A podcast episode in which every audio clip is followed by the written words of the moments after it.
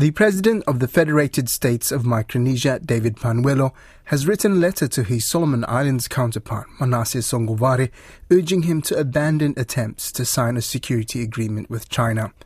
He is the first Pacific Islands leader outside of Australia and New Zealand to speak out publicly on the controversy. The letter posted online by Mr. Panuelo's office says such an unprecedented security agreement between China and Solomon Islands poses a risk of increasing geopolitical tensions in the region. Joining me is Giff Johnson, our correspondent in the Marshall Islands. Welcome back, Mono Pacific Waves, Giff. An interesting approach being taken here by President Panuelo. What are your initial thoughts? I think FSM President Panuelo's letter is quite a remarkable document in that he's writing to a Pacific Island colleague, head of state, in a very Pacific Island way. And the letter is really nicely written. Of course, it's about a difficult topic, about the whole issue of the security uh, agreement that's developing with China.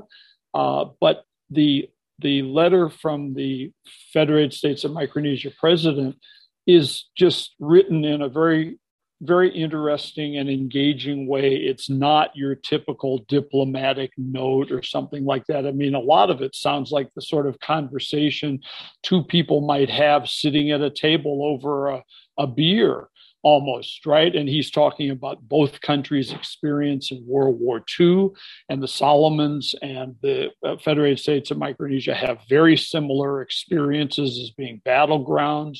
Um, and the a further thing that makes uh, President Panuelo's letter interesting is the FSM's unique status in the Pacific Island region, which is that it has a compact of free association with the United States, which is a very which is a very uh, uh, significant agreement that is both a security uh, treaty, but also an economic development, economic aid package, long term decades uh, of association with the United States. And also, FSM has had uh, many decades long diplomatic ties with China. And this is unique in the region because the other two compact states both have ties with Taiwan. And so it it seems that it gives President Panuelo a bit of a platform. Like he he's not just a bystander saying, "Hey, you guys are wrong," and he's not saying that. He's saying, "We'd like you to consider this." You know, look at what what the implications of this are, not only for the Solomon Islands, but for us and the wider Pacific Island family uh, of the forum and it's just written in a very collegial way. And so it would seem to me that this is like really different from you know people going well i'm very concerned about this development in the solomon islands. Like it's it's not that kind of a response. The specific reference to the agreement that Panuelo mentions in the letter is, is mentioning that like having a security presence of China in Solomon Islands is an issue. Now, Manasseh Sogavare's got up in Parliament and made a big speech about it not being that. What do you think of, of Mr. Sogavare's comments um, as compared to what Panuelo is saying? Well, I think the, the people like President Panuelo and others, they're responding to the information that's available and possibly um, that you know if more information is provided by the Solomons prime minister or his government like that that enlightens people about like what is in fact you know coming out of this perhaps that will uh like remove some of the like the the disagreement that's obviously evident in the region and coming from various diplomatic partners and, and friends, friendly governments.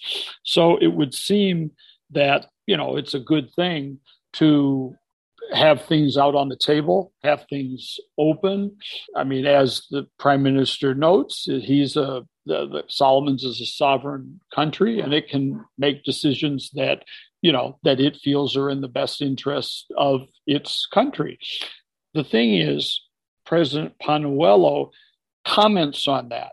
And his comment is that, you know, he believes that the agreement would have would would significantly impact other countries in the region. And so he's asking the Solomons prime minister for like to take a look at it beyond just his own, you know, just the Solomon Islands interests and how he may be looking at it that way, but to take a look at the wider uh, implications to FSM and to the Pacific Islands Forum family.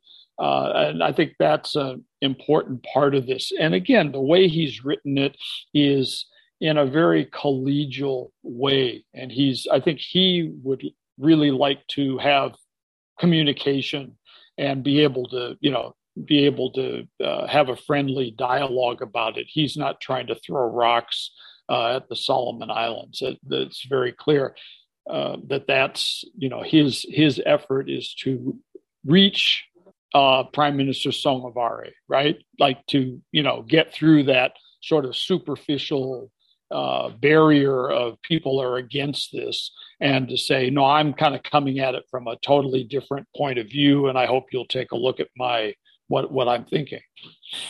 People locally that we we've talked to, there there has been concern uh, before this leak came out. There has been we had obviously the massive riots and all of the destruction in the capital last year, um, and since then, obviously, we've had the regional intervention force there, and uh, more recently, a small contingent of Chinese police who've been um, conducting exercises which pictures of which have been quite concerning to the Solomon Island public because they're well, obviously um, using replica weapons in their in their training and in the in the images that are coming out of that. So some of the concern that um, we've heard from Solomon Islands is that they're concerned that this security agreement will see the Solomon Islands police start acting like the Chinese police would do in terms of suppressing any protests or any public um, disturbances. So, uh, what are your thoughts about about that sort of space in terms of Sogavare positioning himself in in a security way, where he has been talking about it being a response to domestic issues, and and what direction he goes down in terms of the training and the development and the the building up of the Solomon Islands Police. Listening to or seeing his remarks in Parliament the other day, where he was was fairly critical of of what he kind of said was liberal democracies or liberal hegemony. I think he used that word. Is the implication of what he's saying is that he's leaning in a direction of a more authoritarian government like like he says why should we just because like some of our partners and donors are liberal so-called liberal democracies why should we follow that pattern? And you know that we don't see that that's necessarily the the the way to good development and, and good uh, outcomes for our country. And i would just say that the fact of the matter is is that if a security agreement with china would normally raise concerns simply by virtue of the Chinese government's repression of free speech, of any criticism of their government, of the jailings of people who are activists or report news or whatever. Um, I mean, China is not a beacon of democracy and freedom of press and freedom of speech. And in the Pacific Islands, I mean, I would argue that those are things that we take for granted in most of our countries, and that most countries have Bill of Rights in their constitutions differently stated, but that that are very much linked to Pacific Island culture, what we might say the Pacific way, which is people get together. There's we try to have consensus decision making. People try to you know get together and bring people together. Like that's an island way. So if if a government's saying, well, we don't think that's the right direction, my opinion, and I said this in the newspaper in the in Majuro this week in an editorial, I said a government that cloaks anti democracy and movement toward authoritarian rule behind a banner of sovereignty is a government that needs to be shown the door. Democracy and freedoms associated with it are to be appreciated, ensured, and expanded for the benefit of the people. And I believe that firmly. And I would just say that, you know, the normal average citizen of Pacific Island countries likes their freedoms and and has become used to a certain level of freedom. And if we're if a government is going to take on a very authoritarian uh, I mean, if that's like what he's announcing, and I, you know, all I can see is from the criticism of so-called liberal democracies well, I mean, is perhaps we'll see a Solomon Islands version of a democracy, but it sort of has the sound of moving closer to China's model. And I would say for people who who like to read newspapers and listen to radio and watch TV and use the internet all freely and without control, anything to do with China's involvement is a concern because the Chinese government is not friendly to freedom of expression and freedoms generally.